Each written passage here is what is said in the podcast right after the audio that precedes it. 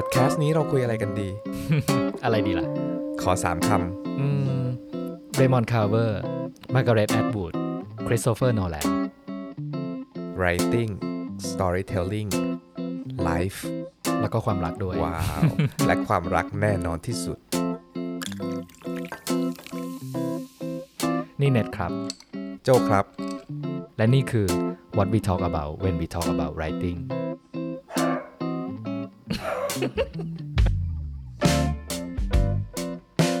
ฮารุกิ มุราคามิ บอกไว้ในหนังสือบันทึกเรื่องการวิ่งมาราธอนของเขาว่า สิ่งที่ผมเรียนรู้ทั้งหมดในการเขียนนิยาย ผมเรียนรู้จากการวิ่งเป็นประจำทุกวัน น่าสนใจมากนะครับ ที่หนังสือเรื่องการวิ่งเล่มนี้กลายเป็นคู่มือเขียนนิยายได้ยังไง เดี๋ยวเราจะคุยเรื่องนี้กัน คนชอบอ่านหนังสือเนี่ยน่าจะพอรู้อยู่แล้วว่าซีรีส์พอดแคสต์ของเราอันเนี้ย what we talk about when we talk about writing เนี่ยมีที่มาจากชื่อหนังสือของ Raymond Carver อืมที่ชื่อว่า what we talk about when we talk about love นะแต่ว่ายังมีชื่อหนังสืออีกเล่มหนึ่งที่มีที่มาจาก what we talk about when we talk about love ของ Raymond Carver เหมือนกันอ่าวันนี้เราจะมาพูดถึงหนังสือเล่มนี้ก็คือ what I talk about when I talk about running ของ Haruki Murakami หรือเกร็ดความคิดบนก้าววิ่งอืมในฉบับภาษาไทยอืมอืมฉบับภาษาไทยเนี่ยเอ่อออกมาหลายเวอร์ชั่นมากเลย เปลี่ยนปกมา 3 4 รอบถ้าจำไม่ผิดเนาะตั้งแต่อ่าเล่มใหญ่ๆอะจนกระทั่งแบบว่ารอบหลังๆ จะเป็นเล่มเล็ก ๆ ถือง่ายปกติเวลาเราเห็นหนังสือเกี่ยวกับนักเขียนเนี่ยถึงว่าเขาจะแนะนำเรื่องการเขียนตรงนี้เนาะอืมแต่เล่มเนี้ยเป็นเล่มแรก ๆ เลยนะเอาจริงๆพูดตรงๆอะเขาพูดเรื่องเรื่องอื่นอะๆอืมอืมเช่นเรื่องวิ่ง อยากอยากย้อนนิดนึงว่าเฮ้ยเอ่อ ชื่อซีรีส์พอดแคสต์ของเรา ชื่อหนังสือของ Raymond Carver แล้วก็เป็นหนังสือวิ่งของมุราคามิเนี่ยมันเกี่ยวข้องกันยังไงอะไรมันมีอยู่ครั้งหนึ่งที่ฮารุกิมุราคามินะครับ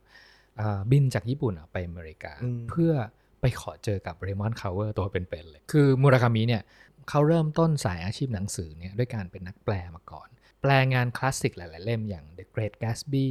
The Catcher in the Rye อะไรเงี้ยแล้วก็แปลงานของ Raymond Carver ด้วย สาเหตุที่มุราคามิบินจากญี่ปุ่นไปอเมริการอบเนี้ยตอนนั้นน่ะก็คือเอ่อเริ่มแปลงานของ Raymond Carver เนอะแล้วปรากฏว่ามันมีเรื่องสั้นเรื่องหนึ่ง ชื่อว่า so much water so close to home ที่มุราคามินะให้สัมภาษณ์เองบอกว่าอ่านเรื่องสั้นเรื่องนี้แล้วเนี่ยเรารู้สึกเหมือนโดนสายฟ้าฟาดอืมรู้สึกอึ้งอะรู้สึกแบบชอบแล้วก็ประทับใจแล้วก็มันมีอะไรมากกว่านั้น คงตัวสั่นอยากเจอ เจ้าของงานเขียนชิ้นนี้ให้ได้ ตอนที่ที่มูราคามิบินไปเจอคาเวอร์เนี่ยประมาณปี 84มูราคามิเนี่ยเขียนหนังสือแล้วนะพี่เนทอืมตอนเนี้ยแต่ว่าเป็นแต่งานเขียนของมูราคามิก็เป็นภาษาญี่ปุ่น ที่ยังไม่เคยถูกแปลเป็นภาษาอังกฤษเลยอืมอืมก็เรียกว่าเป็น no- nobody คนหนึ่งของเรมอนด์ คาร์เวอร์อะอืมย้อนไปนิดนึงเนาะคือหนังสือเล่มแรกอะสดับลมขับขานของมุราคามิเนี่ยออกปี 1979 ปีที่เดินทางไป เจอเรมอนด์ คาร์เวอร์ก็คือ 1984 ก็ห้าปีเออะอห้าปีเองอืมอะไรเงี้ยอืมเออเพิ่งเพิ่งเพิ่งทำงานเขียนได้ไม่นาน จริง ๆ ตอนไปเจอเรมอนด์ คาร์เวอร์เนี่ยมุราคามิอะไม่ยอมบอกด้วยว่าตัวเองก็เป็นนักเขียน แล้วก็ทางสำนักพิมพ์หรือคนจัดอะก็คือให้ให้นักเขียนคือคาเวอร์เจอกับผู้แปลภาษาญี่ปุ่นคือมูราคามิอะไรอย่างเงี้ยแล้วก็แปลกใจมากเพราะปกติคาเวอร์จะไม่รับ job แบบเนี้ยอืมเพราะเป็นอืม introvert จัดๆอ่าเหมือนกันทั้งคู่อะไรอย่างเงี้ยแต่ปรากฏว่าตอนที่เขาเจอกัน เหมือนเขาจะแบบว่า wavelength เข้ากันได้ดีอะอืมอืมอืมเขาพูดว่าคือถ้าไม่มีคาเวอร์อะจะไม่มีเรื่องสั้นในสไตล์มูราคามิเลยอืมพูดง่ายๆว่าแบบเขียนตามสไตล์คาเวอร์ฝึกตัวเองให้เป็นนักเขียนแบบคาเวอร์ให้ได้อะอืมเพราะฉะนั้นแฟนตัวยงหรือว่านักวิจารณ์เนี่ย ก็จะพูดถึงรวมเรื่องสั้นอ่าในชุดที่ชื่อ Men Without Women อะอืมว่าอ่าคุณจะเห็นภาพของ Raymond Carver อยู่ในงานเขียนของมุราคามิเล่มเนี่ยอย่างชัดเจนมากนะอืมย้อนกลับมา ที่หนังสือเรื่อง What I Talk About When I Talk About Running เนี่ยก็คืออย่างที่บอกว่าตอนที่เขียนหนังสือเล่มนี้แล้วเนี่ยมุราคามิเองอะก็ไปขอคุณเทสกาลาเกอร์ภรรยาของคุณคาร์เวอร์นะว่าเฮ้ยขออ้างอิงชื่ออหนังสือของ Raymond Carver ที่ชื่อ What We Talk About When We Talk About Love เนี่ยขอมาใช้เป็นชื่อหนังสือที่เขาเขียนบันทึกความทรงจำเกี่ยวกับการวิ่งเล่มนี้ ก็เลยได้ชื่อว่า What I Talk About When I Talk About Running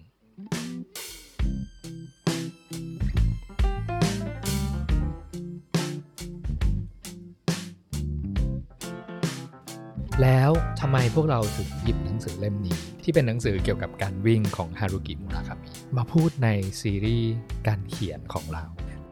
หลายวันก่อนตอนพี่เน็ตบอกว่า เอ้ยโจลองอ่านเล่มนี้อีกรอบสิเราจะคุยเรื่องการเขียนฉันก็แบบการเขียนยังไงวะคุยเรื่องการเขียนไงแล้วพี่เน็ตบอกว่าลองอ่านหนังสือเกร็ดความคิดบนก้าววิ่ง และให้มองว่าการวิ่งเป็นเหมือน metaphor ของการเขียนสิโอ้โห พอกลับไปอ่านเล่มนี้ใหม่อีกครั้ง แล้วก็แทน การวิ่งเป็นการเขียนนะพี่เน็ตมันเป็นหนังสือที่พูดถึงการเขียนที่ดีมาก ๆ เลยอะ่ะ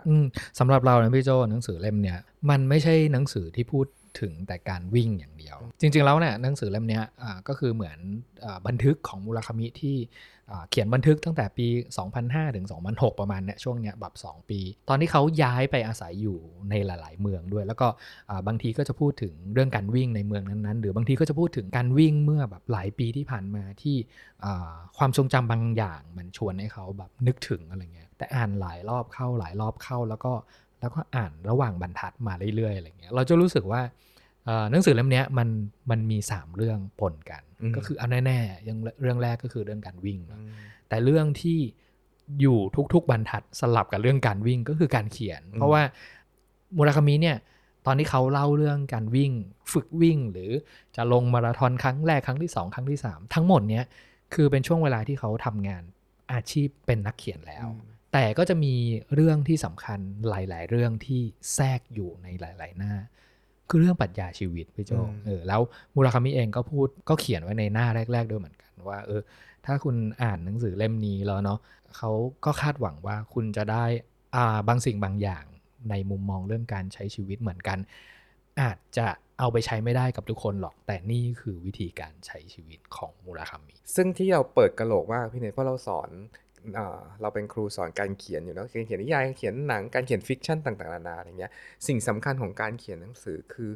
การเขียน subtext อืมไม่ใช่ตัว text อะไรเงี้ยแล้วเราก็ไม่เคยใช้สายตาเนี้ยมองหนังสือ non-fiction สักเท่าไหร่จนกระทั่งพี่เนทให้อ่านเล่มนี้มาอีกรอบสิมลองอ่านแบบไอ้แล้วแทนค่าการวิ่งด้วยการเขียนหรือการใช้ชีวิตสิแล้วปรากฏว่ามันเป็นหนังสือ non-fiction ที่เวลาอ่าน ถ้าใครเคยอ่านแล้วลองกลับไปอ่านอีกรอบเนาะ แล้วลองดู subtext ลองเปลี่ยนการวิ่งเป็นการเขียนหรือการใช้ชีวิตอะอืมมันจะเป็นหนังสือ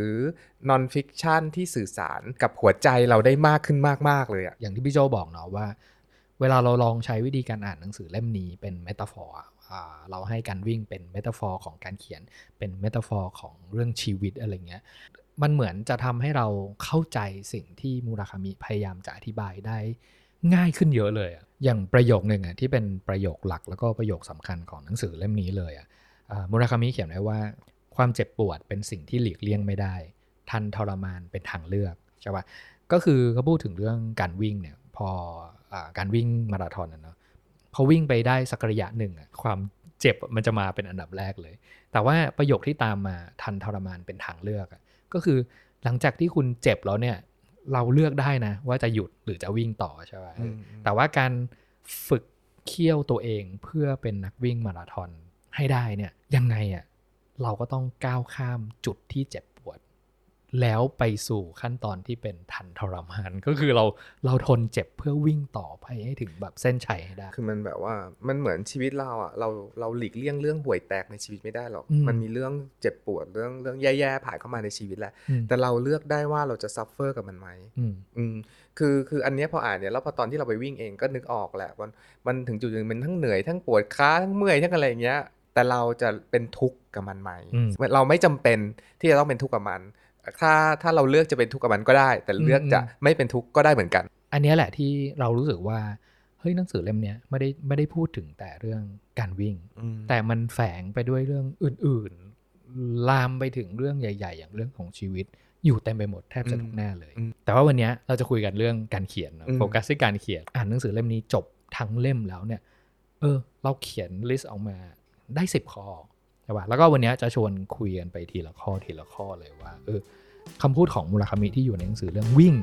แต่มันสอนเราเรื่องการเขียนมีอะไรบ้าง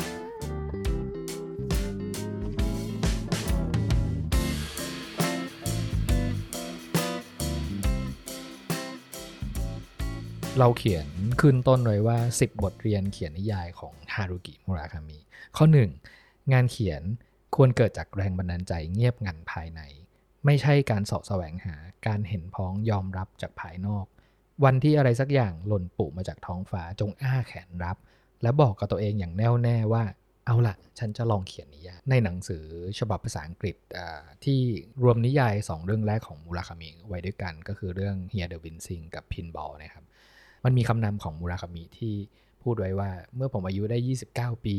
ผมเกิดความรู้สึกอยากเขียนนิยายด่วนกระทันหัน นอนบนพื้นหญ้าดูการแข่งขันเบสบอล ระหว่างยาคูสวอโลกับฮิโรชิมาคาร์บในสนามจิงโกผู้เล่นชื่อฮิวตันตีลูกส่งคนวิ่งไปได้ 2 เบส ตอนนั้นเองผมก็ตัดสินใจในวินาทีนั้นที่จะเขียนนิยายสักเล่ม พอเราอ่านครั้งแรกอะตอนแรกคิดว่า เฮ้ย มันต้องมีอะไรมากกว่านี้สิที่จะเป็นแรงบันดาลใจในการเขียนนิยายสักเล่มหนึ่งแรงบันดาลใจในการเขียนนิยายของมุราคามิเนี่ยมันเป็นอะไรก็ได้ เป็นอะไรก็ได้อย่างที่บอกว่านอนดูเบสบอลอยู่ แล้วก็ณตอนนั้นอะไม่ต้องมีแรงบันดาลใจอะไรมากมายอะก็ตัดสินใจกับตัวเองแล้วว่าเฮ้ยฉันเขียนนิยายดีกว่า เราชอบประโยคที่พี่เนทแชร์ที่พี่เนทจดไว้อะวันที่อะไรสักอย่างหล่นปุมาจากท้องฟ้าอืมจงอ้าแขนรับ แล้วบอกตัวเองอย่างแน่วแน่เอาละฉันจะลองเขียนนิยายอืมอันเนี้ยขอขอเล่าเสริมชีวิตเขาอะเป็นชีวิตที่ไม่เหมือนคนอื่นเว้ย คือตั้งแต่สมัยยังเรียนมหาลัยอะมูราคามิเริ่มต้นจากการแต่งงานก่อนอืมคือปกติคนเราก็คือเรียนจบก่อนอืมทำงานอืมแล้วก็อืมแต่งงานเนาะของมูราคามิคือแต่งงานก่อนยังเรียนไม่จบ ก็คือรู้จักกับแฟนตั้งแต่สมัยเรียนเลย ใช่ใช่ก็คือแต่งงานภรรยาที่โยโกะอืมก็คือแต่งงานกับโยโกะก่อนแล้วก็แล้วก็ทำงานอืมแล้วค่อยเรียนจบอืมอืมอืมอืมเออแต่นั่นคือช่วงช่วงมหาวิทยาลัยทีนี้หลังจากแต่งงานแล้วทำงานเลยก็คือมูราคามิเนี่ยก็คือมาเปิดบาร์แจ๊สอยู่ใต้ตึกแห่งหนึ่งก่อน ดังนั้นหมายความว่าช่วงอายุ 20ถึงถึง 28 29 ที่พี่เนทเล่าเรื่องก่อนที่จะเขียนหนังสือเนี่ยเขาเปิดทำงานประจำแล้ว แล้วอยู่มาวันหนึ่งก็เกิดเหตุการณ์ ไปนอนดูเขาตีเบสบอลกันอะเอ่อมันก็จะมีแบบ pitcher catcher นะคนตีก็ตีโป๊ะ มันก็ตีรับไปก็วิ่งกันไปรอบสนามอะไรเงี้ยหรือบางครั้งตีแรงไปหน่อยไอ้ลูกเบสบอลมันก็จะแบบว่าลอยไปหล่นที่แบบที่คนดูนั่งดูอยู่ แล้วก็จะแย่งลูกบอลลูกนี้กันอะไรอย่างเงี้ยอืมมูราคามิก็เปรียบภาพเนี้ยเหมือนกับว่าตอนที่เขาดูเนี่ยมันมีเหมือนเหมือนพลังงาน ก้อนบางอย่างเกี่ยวกับการเป็นนักเขียนหล่นปุ๊มาสู่เขาแล้วเขาก็เขาก็คว้าไว้อืมแล้วหลังจากนั้นน่ะเขาบอกตัวเองอย่างแน่วแน่เอาละฉันจะลองเขียนนิยาย ฟังเผินๆเหมือนเผินๆเนาะแต่เอาจริง ๆ มันเอาจริงมากเว้ยถึงขั้นปิดบาร์แจ๊สอืมนึกออกป่ะแบบว่าอะอาชีพเราอะอยู่ดีๆก็เลิกทำแล้วก็แบบมาลองเขียนหนังสือเล่มแรกเล่มที่สองแล้วก็แบบว่า หลังจากนั้นก็ค่อย ๆ แบบว่าเลิกทำอาชีพบาร์แจ๊สมาเขียนหนังสือเป็นอาชีพจริงๆอะอืมเอาแค่ตรงนี้นะพี่โจ การที่มูราคามิบอกว่า เอาละคุณถามผมใช่ไหมว่าผมเริ่มเขียนนิยายได้ยังไงอะไรเงี้ยแล้วเขาตอบมาด้วยภาพที่ดูเบสบอลอยู่อืมแล้วลูกเบสบอลลอยขึ้นมาแล้วก็หล่นปุอืมแล้วก็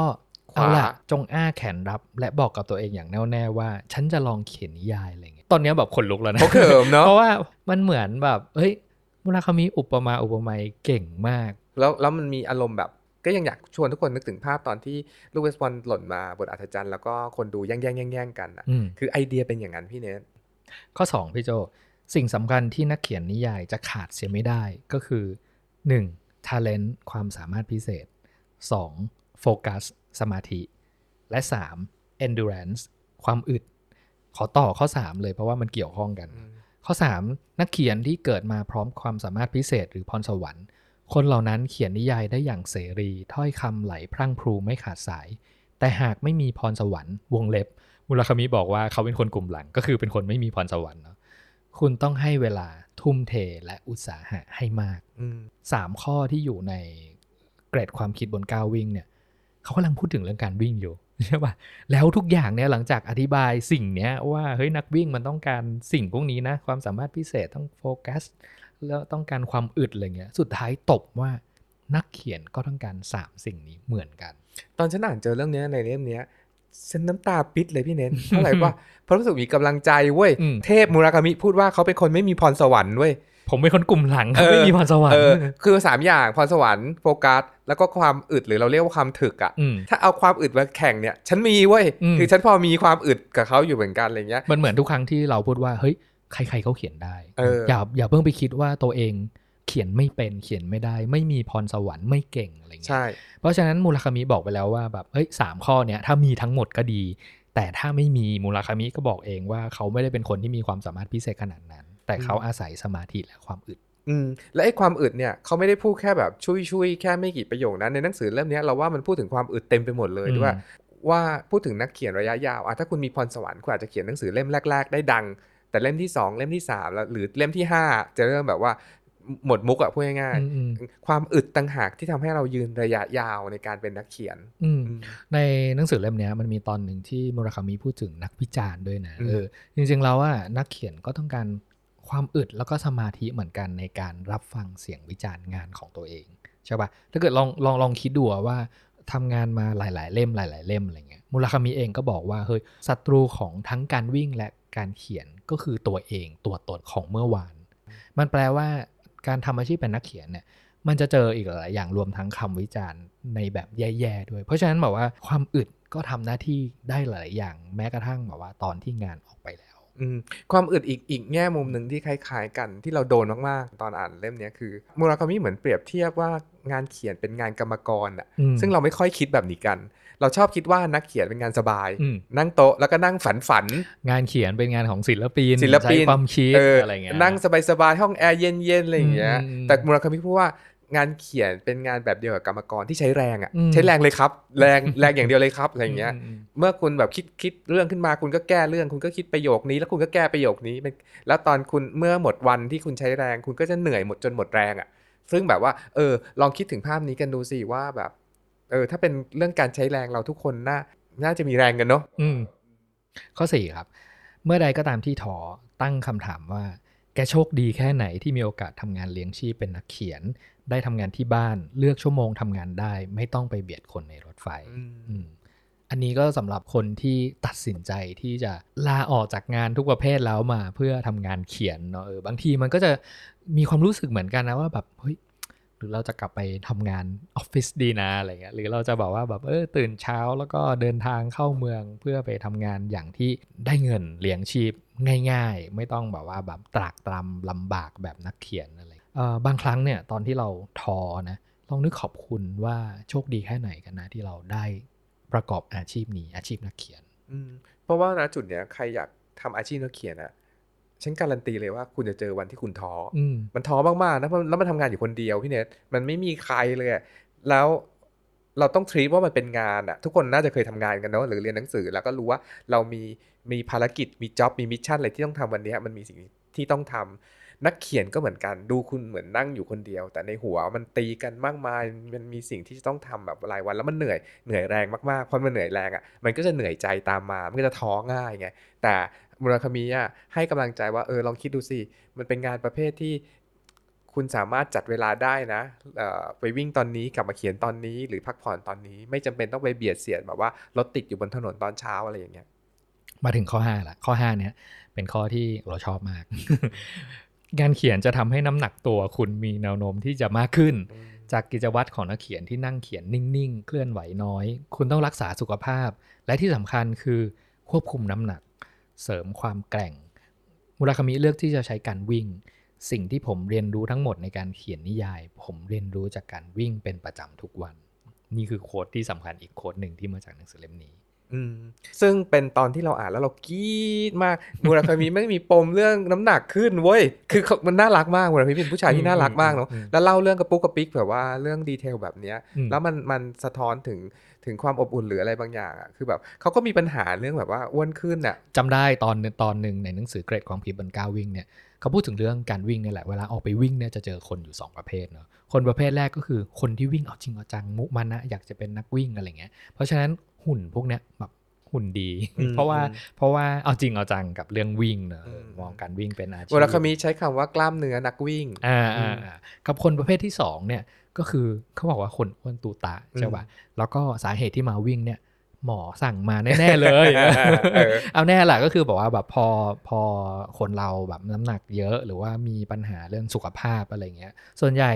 เวลาพบแพทย์อะไรเงี้ย หมอจะบอกเราเสมอว่าแบบเออวิธีง่ายที่สุดในการออกกำลังกายออกกำลังกายก็คือไปเดินเออไปวิ่งอะไรเงี้ย มูราคามิก็พูดติดตลกว่าแบบ เออผมอะเป็นคนอยู่กลางๆ ระหว่างสองประเภทนี้แหละอืมเรื่องเรื่องนักเขียนกับการวิ่งเนี่ยเป็นอะไรที่เราสงสัยมานานแล้วนะพี่เนทเอาจริง ๆ นักเขียนเนี่ย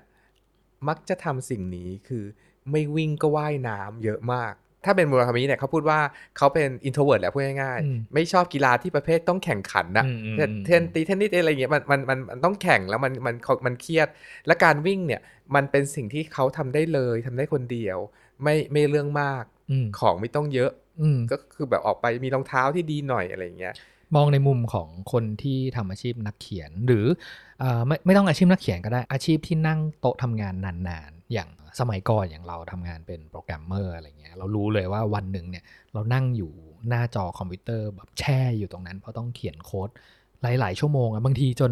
เอ่อต้องมีใครสักคนหนึ่งมาสะกิดว่าแบบไปเข้าห้องน้ำหน่อยไหมอะไรเงี้ยเอออมระยะเวลาในการนั่งทำงานของเอ่อ พวกเราหรือเพื่อนๆเราหลาย ๆ คนที่ทำงานทำงานติดนั่งโต๊ะอะเหมือนผู้ป่วยติดเตียงอะหรือหรือทำงานเอ่อกับคอมพิวเตอร์เออเนี่ยส่วนใหญ่มีจะจะมีแนวโน้มเรื่องการติดโต๊ะติดที่แล้วก็ไม่ค่อยได้ขยับตัวเนี่ยแหละเอ่อแน่นอนแบบว่าแบบพอพูดถึงอาการปวดหลังออฟฟิศซินโดรมอะไรเงี้ยเออเรารู้สึกว่ามันเป็นสิ่งที่สำคัญมาก ๆ เหมือนกัน พอๆกับการที่เรามีวินัยในการพาตัวเองมานั่งทำงาน เราจำเป็นที่จะต้องมีวินัยในการพาตัวเองออกไปทำกิจกรรมอื่นข้างนอกบ้างอะไรเงี้ยแล้วแล้วในหนังสือเรื่อง what I talk about when I talk about running เนี่ยมุรคามิพูดชัดเจนเลยว่า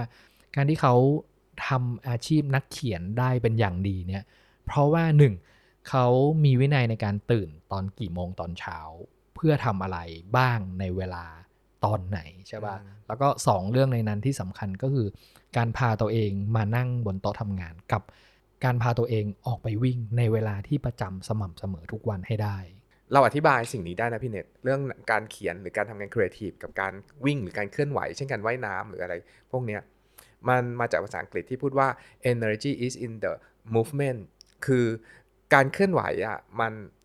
มันใช้พลังมันพลังงานเนอะหรือว่าในการความคิดสร้างสรรค์แบบเรื่องของพลังงานอืมการที่นั่งอยู่กับที่นิ่งๆอะพลังงานตรงเนี้ยมันไม่ได้หมุนอืมอืมแล้วเราทำงานโดยเฉพาะงานเขียนมันเกี่ยวข้องกับอารมณ์ เกี่ยวข้องกับอ่าความรู้สึกความคิดสร้างสรรค์เนี่ยมันนิดการเคลื่อนไหวอะ่ะ เราสังเกตตัวเองดิ มักจะปิ๊งไอเดียบางอย่าง เมื่อเราแบบอยู่ในสภาวะที่เคลื่อนไหวบางอย่างโดยเฉพาะเวลาวิ่งอืมอืมเราเคยคุยกันหลายครั้งเออนะว่าเออจริงๆแล้วเนี่ยตอนไหนที่เราได้ไอเดียบ้างอะไรเงี้ยส่วนใหญ่มันจะเป็นตอนที่เรากำลังแบบเคลื่อนไหวอยู่อืมกำลังบอกว่าแบบเฮ้ยเปลี่ยนซีนารีกำลังอืมบอกว่าเปลี่ยนอ่าวิวหรือว่าขยับตัวทำอะไรบางอย่างที่ไม่ได้ตั้งใจจะคิด แล้วอยู่ดีๆไอเดียมันก็หล่นปุมาอยู่ตรงหน้าใช่ แล้วมันมันมันเก๋ตรงที่ไอ้ไอ้ไอ้ภาวะที่เราเคลื่อนไหวอะ่ะเช่นวิ่งหรือว่ายน้ำอืม เราจะจดไม่ได้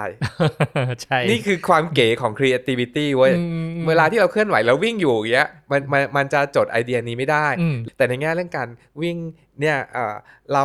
เราชอบเวลามูลคมิตอบตอบให้สัมภาษณ์แล้วเขามีคนถามว่าเวลาวิ่งคุณคิดอะไรอืม คือเรามีชอบขำแล้วก็ตอบว่าใครจะไปรู้ว่าว่าคิดอะไรก็คิดนู่นนิดนี่หน่อยไหมอืมมองนกมองไม้แล้วก็ความคิดมันก็วุบไปวุบมา แค่คำถามเนี้ยเขาตอบได้ประมาณสามหน้าอืมผมสามหจำน้าได้ว่าผมประทับใจมากมันเลยบอกว่าแบบก็คิดมันทุกเรื่องนั่นแหละเออเออคิดเรื่องสภาพอากาศ คิดเรื่องแบบว่าหมูหมาแมวนกที่บินผ่านอะไรเงี้ย แต่ที่เราชอบที่สุดคือคำตอบที่บอกว่า แต่บางครั้งเนี่ย ผมคิดถึงสุญญากาศ หรือจมลงไปในความว่างเปล่าของตัวผมเอง หรือภาษาโจ้นะก็คือไม่ได้คิดนั่นแหละคือมองสมองเปล่าเปล่าๆวิ่งวิ่งหนีแต่ก็พบ้าอมันอยู่ในปากนักเขียนโอ้โหเนอะใช่แบบโอ้โหจมลงไปในความสูญญเปล่าเราสุญทึ่ญงมากอะที่มูลคามิอธิบายคำตอบแบบง่าย ๆ แบบเนี้ย ปัญหาของนักเขียนที่ใหญ่ที่สุดฉันบอกเลยว่า คือการคิดไม่ออก อืมขอแนะนำให้สร้าง h a บิตการเคลื่อนไหว เช่นการวิ่งหรือว่ายน้ำจะจะแก้ปัญหานี้ได้โดยตรงเลยอะบอกเลยอืมอืม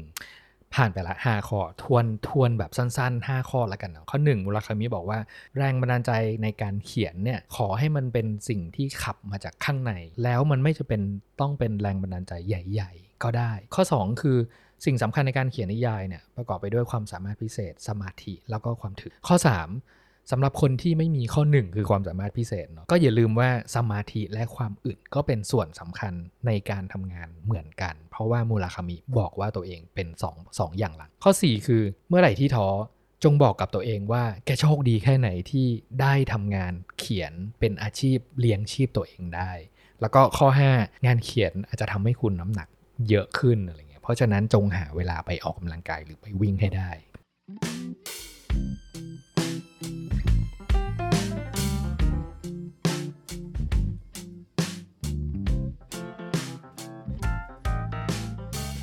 มาข้อ6แล้วพี่โจความเร็วไม่ใช่สาระสำคัญ การทำให้ล้อหมุนในอัตราเร็วที่ต้องการ คือสิ่งสำคัญกว่ากำหนดจังหวะ และระยะในการเขียนแต่ละวันให้ดีมุราคามิบอกว่า เขาจะหยุดแม้กำลังจะอยู่ในจุดที่กำลังไหลลื่น เพราะมันทำให้งานเขียนวันถัดไป จะหลั่งไหลออกมาได้อย่างน่าอัศจรรย์ ความรู้สึกตอนอ่านเจอท่อนเนี้ยเหมือน enlighten อะอืมเหมือนแบบว่าโลกแบบว่าเปิดว่าชีวิตเป็นเรื่องของจังหวะอืมอืม ไม่ใช่ความไม่ใช่ไม่ใช่เร็วกว่าหรือช้ากว่านะจุดเนี้ยแต่เป็นเรื่องของการรักษาจังหวะของเราให้ให้สม่ำเสมอ เราเราก็เหมือนมูลควิเวลาไปวิ่งอะมันก็จะมีคนที่วิ่งแซงเราเป็นบางครั้งอืมมันก็มีคนที่เราวิ่งแซงเขาเป็นบางครั้ง หรืออย่างอย่างบางคนที่วิ่งแซงเราเป็นบางครั้งครับพี่เนทแต่แต่พอแบบเอ่อผ่านไปเรื่อยๆเรื่อยๆเรื่อยๆปรากฏว่า เขาต้องหยุดหอบหรือเขาหยุดพัก แล้วเราก็สามารถแบบว่าวิ่งนำเขาไปได้เรื่อยๆทั้งๆที่เราวิ่งช้ากว่าเขาอืมก็ตามอะไรเงี้ยคือมันเหมือนแต่ละคนนะมีเพซซิ่งในการทำงานเออไม่เหมือนกันเนาะเออบางคนอาจจะชอบแบบสปรินต์แล้วก็หยุดพักแล้วก็สปรินต์ใหม่อืมอะไรเงี้ยบางคนเออชอบที่จะรักษาจังหวะของตัวเองไปเรื่อยๆใช่ป่ะอาจจะช้าหน่อย แต่สุดท้ายเนี่ยก็อาจจะแบบว่าถึงจุดหมายแบบพร้อม ๆ กันใช่ป่ะหรือจริง ๆ ก็คือจะถึงจุดหมายตอนไหนเนี่ยไม่ใช่เรื่องสำคัญเลยอยู่ที่ว่า เราควบคุมจังหวะในการทำงานของเราให้ต่อเนื่องได้ยังไงอะไรเงี้ยเราอะนึกถึงเรื่องการออกไปวิ่งหรือออกไปเดินแบบวันแรกๆอะที่เฮ้ยมันมันเหนื่อยเหนื่อยเนอะเออเออแต่ว่ามุราคามิเองก็พูดอยู่ในหนังสือเล่มเนี้ยว่าจริงๆอะสิ่งที่สำคัญในครั้งแรก ๆ เลยอะคือกำหนดจุดหมายเอาไว้ว่าเฮ้ยเรามีจุดหมายที่จะไปให้ถึงเนี่ยวันแรกอาจจะไม่ใช่บอกว่าระยะมาราธอนหรอกวันแรกมันอาจจะแค่แบบ3กิโล4กิโลอะไรเงี้ยพอตั้งเป้าหมายไว้ไว้อย่างนั้นแล้วเนี่ย มันไม่สำคัญเลยที่เราจะวิ่งเร็วหรือวิ่งช้า เพราะว่าไม่ว่าจะช้าหรือเร็ว ยังไงเราก็จะพาตัวเองไปให้ถึงจุดหมายให้ได้ แล้วงานเขียนก็เหมือนกันนะทุกคนมันคือแบบมันเป็นเรื่องของ habit อะหัวข้ออืมที่เราคุยกันอยู่เนี่ยเป็นเรื่องของพฤติกรรม การเขียนหนังสือเล่มหนึ่งเนี่ยมันไม่ได้เขียนกันแบบอาทิตย์สองอาทิตย์ก็เสร็จเนาะบางครั้งมันเป็นปีหรือเป็น 2 ปีอืมด้วยซ้ำอะไรเงี้ยถึงจะเขียนจบ มันอาศัยแบบความอึดความถึกจริงๆอะแล้วก็จังหวะในการทำให้แบบสม่ำเสมอเขียนทุกๆวันวันละนิดละหน่อยก็ได้อะอืมอืมจะแบบ 15 นาทีครึ่งชั่วโมงก็ยังก็ยังได้อะไรเงี้ยหรือถ้าแบบน้อยมากๆ อย่างน้อยก็นั่งลงแล้วก็เขียนสัก 5 นาทีก็ยังดีอะไรเงี้ยแต่ว่าจงทำให้เป็นนิสัยอืมอืมอืมอีกอันหนึงที่เราจะเห็นแบบอยู่ในทุกบทของหนังสือเล่มเนี้ยเนาะคือกิจวัตรของมุราคามิเพราะว่าทุกบทอาจจะเล่าเสมอว่าเออตอนที่ย้ายไปอยู่เมืองนี้เมืองนั้นเมืองนี้ย้ายไปเนอะอยู่อีกเมืองหนึงอืมอะไรเงี้ย ส่วนใหญ่เขาจะอธิบายเรื่องกิจวัตรที่อาจจะเปลี่ยนไปนิดนึง แต่ที่จะ คงอยู่และสม่ำเสมอ อยู่ตลอดไม่ว่าจะย้ายไปอยู่เมืองไหน คือเวลาไหนคือเวลาเขียน เวลาไหนคือเวลาที่จะต้องพาตัวเองออกไปวิ่งให้ได้ แล้วจะไม่มีขาดจะไม่มีสลับเลย ต้องทำสิ่งนี้ให้ต่อเนื่องและสม่ำเสมอให้ได้ ข้อ7ละครับ จัดลำดับความสำคัญของชีวิต จัดตารางชีวิตประจำวันให้ทำสิ่งต่าง ๆ อย่างประจำและสม่ำเสมอ เวลาตื่นและเข้านอน เวลาทำงาน เวลาวิ่ง และเวลาพัก ก็คือสิ่งที่ย้ำทั้งหมดที่เราแบบพูดมาเสริมๆมาหลาย ๆ ข้อ ข้อ 7 ที่พี่เนทพูดถึงอยู่เนี่ยมันเป็นเรื่องของคำว่ารูทีหัวข้อเมื่อกี้เป็นเรื่องของ habit คือการสร้างนิสัยประจำเนาะแต่ข้อข้อ 7 เนี่ยมูราคามิจะเน้นเรื่องการทำชีวิตให้เป็นรูทีนอะไม่ว่าคุณจะเป็นนักวิ่งหรือนักเขียนเนี่ยรูทีนจะเป็นตัวช่วยจริง ๆ นะ เช่นแบบว่าเมื่อถึงเวลาเอ่อเท่านั้นเท่านี้โมงอย่างของเราคือ5้าโมงเย็นเราไม่ต้องคิดว่าวันนี้ฉันจะวิ่งหรือฉันจะไม่วิ่ง เพราะการที่จะต้องคิดทุกวันว่าจะต้องวิ่งหรือจะไม่วิ่งเนี่ยมันเหนื่อยมาก แล้วก็การเขียนก็เหมือนกันสมมติเราตั้งเวลาไว้สี่ทุ่มสี่ทุ่มปุ๊บเรานั่งลงหน้าโต๊ะเราก็ก็เขียนเลยอะไรเงี้ยการที่มีรูทีนมันช่วยเราไม่ต้องใช้พลังงานในการผลักตัวเองในการทำสิ่งนั้นๆ มันเหมือนเรากวงล้อพอมันหมุนหมุนหมุนหมุนไปแล้วทุกวันน่ะก็แค่ทำตามนั้น เอาพลังไปใช้อย่างอื่นดีกว่า สิ่งเนี้ยนักเขียนหลาย ๆ คนนะพูดเหมือนกันเดี้ยเลยคือ งานเขียนเนี่ยไม่ใช่งานแบบที่คนจินตนาการแบบศิลปินเนาะไม่ใช่ว่าเฮ้ย แรงบันดาลใจมาแล้วบอกว่าแบบรีบหยิบดินสอปากกามาเขียนนี่เขียนนี่เขียนจนกระทั่งแบบพรั่งพรูออกมาทุกอย่างอะไรเงี้ยความเป็นจริงแล้วเนี่ยงานเขียนอาจจะมีแบบองค์ลงแบบนั้นนะบ้างเป็นครั้งคราวอะไรเงี้ยแต่สิ่งที่จะทำให้แบบทำงานเขียนได้อย่างราบรื่นอะมันคือ routine อย่างที่พี่โจบอก เพราะว่านาตาลีโกเบิร์กเนี่ยก็พูดไว้ในหนังสือชื่อ Writing Down the Bones เหมือนกัน บทหนึ่งเนี่ย dedicate ให้กับสิ่งนี้เลยว่าการทำงานเขียนเนี่ย คือการทำทุกอย่างให้เป็นตารางเวลาที่ทำซ้ำๆทุกวัน อย่างเช่น ถ้าใครชอบเขียนตอน7โมงเช้าแปลว่าทุกๆวันตอน7โมงเช้าเนี่ยคุณต้องเอาตัวมานั่งอยู่ที่โต๊ะทำงานเขียนให้ได้ ถึงแม้ว่าจะไม่รู้ว่าจะเขียนอะไรก็ตามเหอะนะแล้วนาตาลีโกเบิร์กเนี่ยเสริมอีกด้วยว่า จริง ๆ แล้วเนี่ยสิ่งที่นักเขียนหลาย ๆ คนต้องการน่ะคือการทำงานแบบออโต้พายロอือมอโต้พายロหมายถึงอะไร หมายถึงว่าเมื่อไหร่ก็ตามที่เรานั่งอยู่ตรงเบาะของเก้าอี้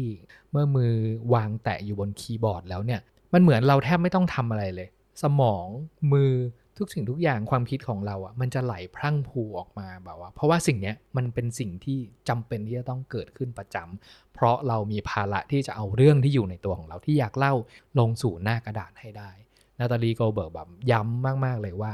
เออ อย่าเพิ่งไปไว้ใจว่าเราจะองค์ลงตอนไหนเนาะ จงให้บอกว่าการทำงานเขียนของเรา เอาเรื่องที่อยู่ในตัวของเราออกมาในโหมด autopilot แบบเนี้ย ดีกว่าอุ้ยอยากเล่าเรื่องนี้ เพราะว่าเราโดนคำถามนี้บ่อยมาก พี่โจครับ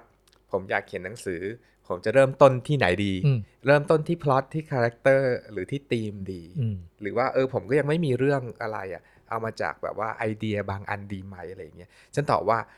ถ้าอยากเป็นนักเขียน เริ่มต้นที่นี่ ไปตกลงกับตัวเองก่อนว่า แต่ละวันจะเขียนกี่โมงอืมอืมจะเอาจะหาเวลาให้ตัวเองก่อนว่า แต่ละวันในถึงในหนึ่งวันเนี่ยจะเขียนกี่โมงถึงกี่โมง เช่นเมื่อกี้พี่เน็ตยกตัวอย่างเรื่อง7จ็ดโมงถึง8ปดโมงก่อนไปทำงาน8ปดโมงอืมอะไปตกลงกับตัวเองแล้วเนาะสัญญากับตัวเองว่าทุก7จ็ดโมงทุกวันนะ7จ็ดโมงถึง8ปดโมงฉันจะนั่งลงเขียนหนังสืออ้าวพี่โจครับ แล้วผมไม่มีไอเดียเลย ผมจะเขียนอะไรดีครับอะไรอย่างเงี้ยฉันบอกว่าวินาทีที่นั่งลงอะ แล้วถ้าไม่รู้จะเขียนอะไร ให้เขียนลงไปหรือพิมพ์ลงไปว่า ไม่รู้จะเขียนอะไร ไม่รู้จะเขียนอะไร ไม่รู้จะเขียนอะไรไปจนครบตั้งแต่7จ็ดโมงถึง8ปดโมงทำอย่างเงี้ยให้ได้สักห้าวัน มันมันเป็นไปไม่ได้หรอกสุดท้ายภายในวันแรกแหละ มันจะมีสิ่งที่ที่ข้างในเราอยากจะเล่าอะมันเขียนออกมาอยู่ดี อืมอืมถึงจุดนี้นะครับ อยากให้ทุกคนที่ฟังมาตรงเนี้ยเรายังไม่ได้ฟังแบบ episode ก่อนหน้าของเราอะไรเงี้ยเราไปหา episode ที่ชื่อว่า free writing อืม หรือ episode ที่ชื่อ morning pages ดูแล้วเราจะรู้ว่าถ้ายังไม่รู้ว่าจะเริ่มต้นเขียนยังไงเนาะลองรู้จักกับ free writing หรือว่า morning pages ก่อนอืมเพื่อให้คุณได้เข้าสู่โหมด writing practice ของเราของเรามันคือทำยังไงก็ได้ให้ตัวเองอยู่ในโหมดเขียนใช่ปะแล้วอยู่ในโหมดเขียนให้เป็นประจำทุกวันทุกวันในเวลาเดิมเวลาเดียวกันในทุกๆวันให้ได้เนี่ยอืม เดี๋ยวมันจะเริ่มสร้างนิสัยในการเขียน แล้วเดี๋ยวเรื่องอื่นๆ มันจะค่อยๆ เดี๋ยวตามองค์จะลงเอง ทุกคนจะอืมเย็นๆ พาตัวเองไปอยู่ในโฟล์อะพี่แล้วก็ตอนที่เราจะทำ EP เนี้ยเราก็ไปอ่านเรื่องนู้นเรื่องนี้ว่ามูราคามิชื่นชมเรมอนคาร์เวอร์เนาะว่าจะเขียนหนังสือแบบเรมอนคาร์เวอร์ยังไง ประชาชนอีกว่ามายก็ชื่นชมมูราคามิและอยากเขียนหนังสืออย่างมูราคามิยังไงอืมก็มีคนแนะนำอันนึงเราว่าเออน่าสนใจก็คือเขาอะทุกวันหยิบหนังสือมูราคามิมา แล้วก็พิมพ์อืมหนังสือมุราคามิเทคนิคเนี้ยเราได้มาจากหนังชื่อว่า Finding Forrester มีนักเขียนผู้ใหญ่คนหนึ่งอยากสอนนักเขียนเด็กคนหนึ่งตอนเริ่มต้นก็หยิบหนังสือให้เล่มหนึ่งอะแกพิมพ์ลอกอืมพิมพ์พิมพ์ไปเรื่อยๆ จนกว่าข้างในของตัวเองอะจะมีภาษาของตัวเองมันจะหลุดออกมาอืมอืมก็พาตัวเองไปอยู่ในโฟล์นั้นข้อแปดละครับ ความเจ็บปวดและบาดแผลเป็นส่วนสำคัญของชีวิตที่จะขาดเสียไม่ได้ อันนี้สั้นๆเลยแต่คมมากนะ ขอพูดอีกครั้งหนึ่ง ความเจ็บปวดและบาดแผลเป็นส่วนสำคัญของชีวิตที่จะขาดเสียไม่ได้ ภาษาโจ้พี่เน็ตถ้าคุณมีความเจ็บปวด เอามาขายกินกันเถอะนี่พูดแบบติดตลกคำๆคำๆแต่จริง ๆ แล้วก็คือ ถ้าคุณมีความเจ็บปวดอะเอาสิ่งนั้นมามาเล่าหรือมาแชร์ให้เป็นประโยชน์กับคนอื่นกันเถอะ มันคือความเจ็บปวดต่างๆ ที่เกิดขึ้นกับเรานะ มันมีประโยชน์กับคนอื่นเสมอ ใครที่เรียนในคลาสเราก็จะรู้ว่า เออ เวลาใครคนหนึ่งเริ่มแชร์เรื่องของความเจ็บปวดอะไรบางอย่าง มันอย่างน้อยมันจะไปคอนเน็กกับใครบางคน แล้วอีกคนก็จะรู้สึกว่า เออ ฉันไม่ได้โดดเดี่ยว หรือว่าฉันเจ็บปวดกับเรื่องนี้อยู่เพียงลำพังนะ แล้วก็เรื่องเรื่องนี้มันเป็น เหมือนธีมของหนังสือเล่มนี้ที่พูดถึงการวิ่งระยะไกลๆ แล้วมูลคามิทรมานมากในในหลักกิโลที่ 35กับตลอดเส้นทางการวิ่งเนี่ยมันจะมีความเจ็บปวดเท้า เจ็บเท้าปวดขาอะไรอย่างเงี้ยกันอยู่ตลอดเส้นทาง หัวข้อเนี้ยเราสามารถแทนความเจ็บปวดด้วยคำหลาย ๆคำเลยพี่โจสำหรับเรารู้สึกว่าเฮ้ยความเจ็บปวดเท่ากับประสบการณ์ความเจ็บปวดเท่ากับบาดแผล ความเจ็บปวดเท่ากับอกหัก ความเจ็บปวดเท่ากับผิดหวัง หรือความเจ็บปวดเท่ากับการโดนไล่ออกจากงานอะไรเงี้ยอืมอืมคือเรื่องเรื่องทั้งหมดที่เกิดขึ้นกับเราในอดีต ไม่ว่ามันจะเป็นเรื่องดีหรือแย่อะไรเงี้ยสำหรับนักเขียนแล้วเนี่ยสิ่งเนี้ยมันถือว่าเป็นทรัพย์สินนะพี่โจเออเพราะว่าเรื่องทุกเรื่องที่มันเกิดขึ้นกับเรานะโดยเฉพาะเรื่องที่เกิดขึ้นแล้วเรารู้สึกกับมันมาก ๆ แล้วก็ใช้ใช้ทั้งสมองใช้ทั้งหัวใจในการ ขบคิดแล้วก็พาตัวเอง ผ่านความเจ็บปวดนั้นมาให้ได้อะไรเงี้ยถ้าเป็นภาษาของพี่โจพี่โจบอกว่าแบบเออนี่คือแบบไลฟ์เลส o n ของแกนะอะไรเงี้ยแกจำเป็นที่จะต้องแกมีหน้าที่ที่จะเอาไลฟ์เลส o n ที่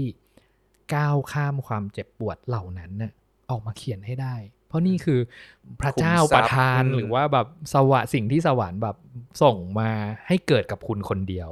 แล้วสิ่งที่คุณ สามารถพาตัวเองข้ามผ่านความเจ็บปวดเหล่านั้นน่ะพวกเนี้ยมันคือขุมทรัพย์ที่ที่เราเรียกว่าขุมทรัพย์อะเพราะว่าสิ่งเนี้ยมันเอามาเป็นต้นทุนในการนั่งลงเขียน ไม่ว่าจะเรื่องไหนของเราได้ทั้งนั้นเลย ซึ่งเพิ่งเพิ่งเพิ่งคิดเรื่องนี้แบบหนักหน่วงเลย ภาษาอังกฤษมันพูดว่า whatever happens against you is happen for you อืมลองคิดเรื่องนี้ดีๆนะทุกสิ่งที่ทำให้เกิดขึ้นแบบแบบต่อต้านคุณทำให้คุณลำบากลำบนเนี่ย จริง ๆ มันเกิดขึ้นเพื่อเพื่อคุณทั้งหมดเลยนะ ลองคิดถึงชีวิตตัวเองดิ เรื่องลำบากต่างๆนานาในชีวิตอะมันไม่มีใครชอบความลำบากหรอก แต่ว่าหลังจากผ่านจากความลำบากความเจ็บปวดเหล่านั้นมา เราจะได้บทเรียนอะไรบางอย่างเสมอ มากันที่ข้อ9แล้วครับ ยอมรับความแตกต่างของตัวเอง มันจะทำให้เราเลือกใช้ถ้อยคำไม่เหมือนคนอื่น เป็นนิยายที่เป็นของเราแต่เพียงผู้เดียว ตอนที่เราอ่านเจอประโยคนี้เราดีใจมากเลยพี่เนทใช้คำว่าดีใจนะ เฮ้ยต่อไปนี้เวลาเราเขียนหนังสืออะเราเขียนภาษาโจ้ได้เว้ยอืมเราไม่ต้องพยายามเขียนแบบขนบการเขียนหนังสือแบบที่เขาเขียนเขียนกันได้เว้ยนี่เราไม่ได้พูดเล่นๆนะ เพราะว่าในหนังสือเล่มเกิดความคิดบนก้าววิ่งเนี่ยมูราคามิพูดถึงตอนที่เขาเขียน Hear the Wind Sing สดับลมขับขานว่ามันมีช่วงต้นๆหนังสือเนี่ยเขาเขาเขียนเขาเขียนนิยายไม่เป็นนะเพราะเป็นนิยายเล่มแรกด้วยอะไรเงี้ยเขาก็เลยเขียนเป็นภาษาอังกฤษก่อน แล้วหลังจากนั้นค่อยแปลจากภาษาอังกฤษเป็นภาษาญี่ปุ่นแทนอะไรเงี้ยแล้วสิ่งที่เกิดคือมันได้ได้ภาษาแบบใหม่ของเขาอะคือภาษาญี่ปุ่นเนี่ยโดยโดยเวลาแบบพูดว่าฉันเป็นนักเขียนวรรณกรรมเนี่ยมันมีขนบการเขียนวรรณกรรมแบบหรูหราต้องใช้ภาษาดีมาก แต่มูราคามิอะชอบชอบการใช้ภาษาสั้นๆ ในการสื่อสาร บางครั้งก็ยังโดนนักวิจารณ์ด่าอยู่เลยว่าแบบว่าเขียนหนังสืออย่างนี้ได้ด้วยเหรออะไรเงี้ยเรื่องนี้เราคิดว่ามันเป็นความเจ็บปวดของ คนที่พยายามเขียนผ่านวิธีการ ลองเขียนให้เหมือนนักเขียนที่ตัวเองชื่นชอบมาสักระยะหนึ่ง แล้วค้นหาเสียงตัวเองไม่เจอเออเราคิดว่าส่วนหนึ่งอะเป็นเพราะว่าความมั่นใจในในน้ำเสียงหรือเทคนิคหรือวิธีการเล่าเรื่องของตัวเอง ยังมีไม่มากพอ แล้วอย่างที่มูรคามิพูดย้ำในข้อนี้เลยว่า จงยอมรับความแตกต่างของตัวเองว่ามันจะทำให้เราเลือกใช้ถ้อยคำไม่เหมือนคนอื่น และมันจะเป็นนิยายที่เป็นของเราแต่เพียงผู้เดียวอะไรเงี้ยลองเปรียบเทียบก็ได้ว่าเราเราจะเขียนงานขึ้นมาชิ้นหนึ่งเนาะชิ้นแรกเนี่ยเขียนให้เป็นน้ำเสียงเหมือนอย่างนักเขียนแบบเจ๋งๆ คนที่เราชื่นชอบเลย เชื่อเราว่าทำได้ เพราะว่าแบบเราศึกษาหรืออ่านงานของคนนี้มาเยอะอะไรเงี้ย การจะเขียนให้เหมือนเนี่ยไม่ใช่เรื่องยาก กับเขียนอีกวิธีหนึ่งเขียนเรื่องเดียวกันนะ ไม่ต้องสนใจขนบเลย เขียนอย่างที่เป็นตัวเราที่สุด ประโยคอาจจะอ่านไม่รู้เรื่องก็ได้ คำมันอาจจะสลับกันจนกลายเป็นภาษาแบบแปลกๆแปลงๆก็ได้อะไรเงี้ยแต่เราให้กำลังใจว่าแบบสักวันหนึ่งอะคุณจะรู้สึกภูมิใจกับงานชิ้นที่สองที่มันเป็นเสียงของคุณแล้วไม่เหมือนใครเลย เนี่ยอ่าพี่นายพูดว่าการเขียนแบบว่าตามนักเขียนที่เราชอบอะเป็นเรื่องไม่ยากใช่ปะอืมแต่การเขียนให้เป็นตัวเองอะง่ายกว่านั้นอีกโวยแกจะบอกให้คือเหมือนแบบว่าตอนตอนที่เราพูดอย่างนี้ได้อะเพราะว่าเราหลังจากที่เราอ่านหนังสือเล่มเนี้ย เรารู้สึกเป็นอิสระ อืมคือมูราคามิฉลาดมากในการใช้เมตาฟอร์ในการเล่าเรื่องเรื่องเนี้ยการใช้น้ำเสียงของตัวเองในการเป็นนักเขียนผ่านการวิ่งอืมว่าเวลาเราวิ่งอะเราวิ่งกับตัวเองอืมเราเราวิ่งเราวิ่งเราเราจับเวลาหรือเราแข่งเวลากับตัวเอง เราไม่ได้แข่งกับคนข้างๆ ที่เขาวิ่งเราไม่ต้องไปเปรียบเทียบเรากับใครอะไรอย่างเงี้ยอืมเราวิ่งในจังหวะของเราเอง และในในสไตล์หรือน้ำเสียงของเราเอง ไม่รู้ทำไมอะพออ่านเล่มนี้แล้วมันเข้าใจมากๆว่า การเขียนที่เป็นน้ำเสียงของตัวเองเนี่ยมันมันทำได้แล้วแล้วมันเหมือนเหมือนแบบปรมาจารย์มุราคามิมามาอนุญาตให้โจโจเฮ้ยแกเวลาเขียนเถอะแกใช้เสียงแกได้เลยนะเว้ยอืมอืมมันพอปลดล็อกตรงเนี้ย แล้วเราพอเราปลดล็อกตรงนี้ได้ เวลาเราเขียนงานของเราอะมันง่ายกว่าเดิมอีกอืมเพราะมันเป็นเสียงเราอืมเพียงแต่ว่าเมื่อก่อนเนี้ยเราไม่ trust อะเราไม่ไว้ใจในเสียงเราพี่เน็ตลองนึกอย่างนี้ว่า ข้อ9เนี่ยที่เราพูดถึงเรื่องการยอมรับความแตกต่างของตัวเองเนี่ยจริง ๆ แล้วมูราคามิเนี่ยไม่ได้พูดถึงเรื่องการเขียนเป็นหลักเนาะจริง ๆ แล้วเรื่องเนี้ยเขากำลังพูดถึงเรื่องการวิ่งมาราธอนใช่ แต่การวิ่งมาราธอนเนี่ยเอ่อเอาแน่แหละคุณอาจจะมีโค้ชวิ่งมาราธอนที่จะให้แบบเทคนิคว่ามันจะต้องทำไงบ้างอะไรเงี้ยแต่อีกครึ่งหนึ่งอะมันเป็นเรื่องของคุณล้วนๆเลยว่าคุณฝีเท้าของคุณเป็นยังไง ในตอนซ้อมเนี่ยคุณมีการทำให้การซ้อมสม่ำเสมอยังไงรักษาระยะยังไง หรือวิธีการ ทำให้ตัวเองแบบว่าก้าวข้ามความเจ็บปวดในแต่ละกิโลเมตรให้ได้ยังไงบ้างอะไรเงี้ย มันจำเป็นที่จะต้องอาศัยตัวเอง ความเป็นตัวเอง เพื่อทำให้ตัวเองวิ่งไปจนถึงแบบเส้นชัยให้ได้อะไรเงี้ยโค้ชอะไม่ไม่สามารถช่วยคุณได้ในการวิ่งระยะยาวขนาดนี้ แล้วพลิกนิดเดียวว่าอะเราไม่พูดถึงเรื่องการวิ่งแล้วเนาะลองมองว่ามันเป็นการเขียนอะไรเงี้ยเออ โค้ชของคุณสมมติว่าพี่โจอย่างเงี้ยพี่โจเป็นครูสอนเขียนอยู่ แล้วแต่ละคนก็อะแรก ๆ ก็คือแบบว่าพี่โจช่วยไกด์ให้ว่าการเขียนในเริ่มแรกเราทำอย่างนี้เนาะแล้วแต่ว่าโค้ชอะไม่ได้อยู่ไม่ได้อยู่กับคุณไปตลอดเวลาถูกไหมพอคุณออกไปได้สักกิโล2กิโลแล้วเนี่ยโค้ชเขาไม่วิ่งไปกับคุณแล้วนะ มันคือคุณต้องวิ่งไปอีก 40 กว่ากิโลเพื่อไปถึงเส้นชัยให้ได้เพื่อจบเรื่องของคุณให้ได้ นั่นแหละมันเป็นเรื่องที่คุณต้องเอาตัวของคุณ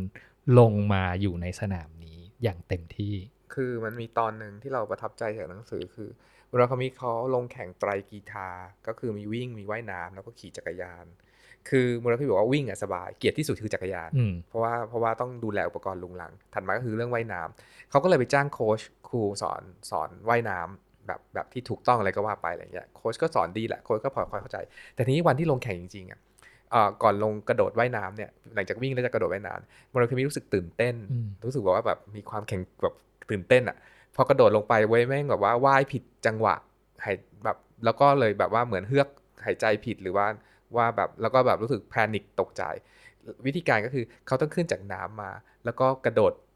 ลงใหม่หายใจใหม่ให้เป็นจังหวะของตัวเองพาตัวเองไปอยู่ในจังหวะ หรือน้ำเสียงของนักเขียนที่พูดหัวข้อเนี่ยของตัวเองให้เจอก่อนแล้วก็เริ่มต้นใหม่ สุดท้ายมูราคามิก็ไม่ถูกตัดสินแล้วก็สามารถแบบว่าแข่งต่อไปได้อะและทั้งหมดทั้งมวลของการพูดถึงเรื่องการวิ่งและการเขียนด้วยกันเนาะมันเหมือนสรุปอยู่ในข้อ 10เนี่ยว่า อาชีพนักเขียนไม่มีชัยชนะหรือพ่ายแพ้ แก่นแท้คืออยู่ที่ว่าเขียนได้ถึงที่ตั้งเป้าไว้หรือไม่ใช่ปะพอพูดถึงเรื่องการวิ่งเนาะะการวิ่งมาราธอนมันคือแข่งกับเวลาแล้วก็แข่งกับตัวเองเมื่อวานว่าเฮ้ยเมื่อวานฉันทำเวลาไว้ได้เท่าไหร่วันเนี้ย ถ้าคิดว่าทำได้ดีขึ้นมันก็คือแข่งกับเวลาเมื่อวาน แข่งกับความขี้เกียจเมื่อวาน แข่งกับความไม่พร้อมของเมื่อวาน แล้ววันเนี้ยพอเราทำเวลาได้ดีขึ้นตัวเองพร้อมขึ้น หรือว่าตอนที่กำลังแบบวิ่งอยู่นั้นแบบสมองมันปลอดโปร่งมากขึ้นอะไรเงี้ยทุกอย่างอะ่ะมันมีแค่ตัวเรากับตัวเราเมื่อวานเท่านั้นเลยที่จะแข่งกัน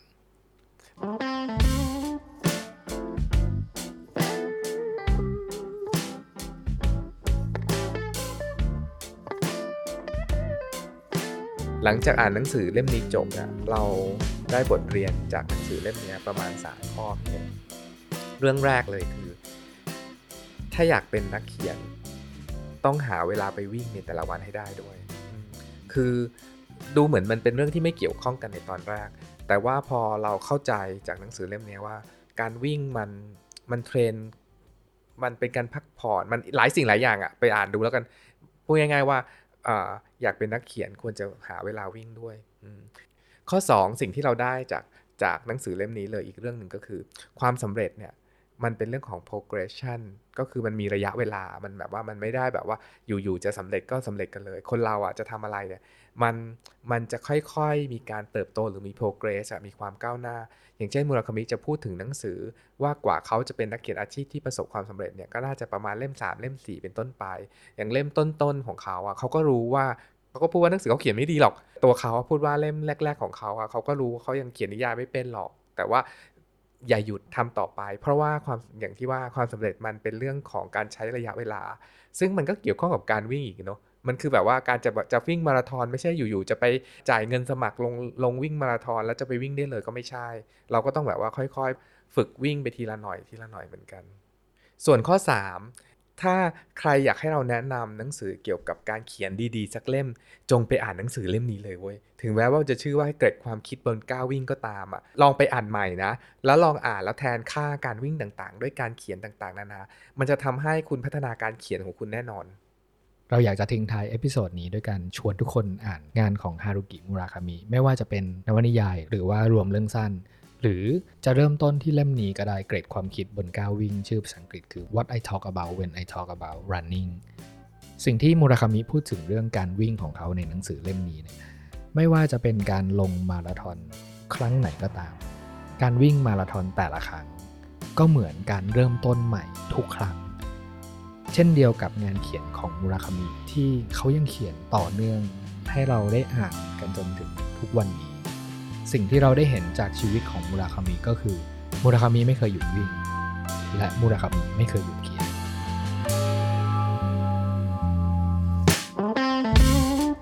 ฟังพวกเราคุยกันใน What We Talk About When We Talk About Writing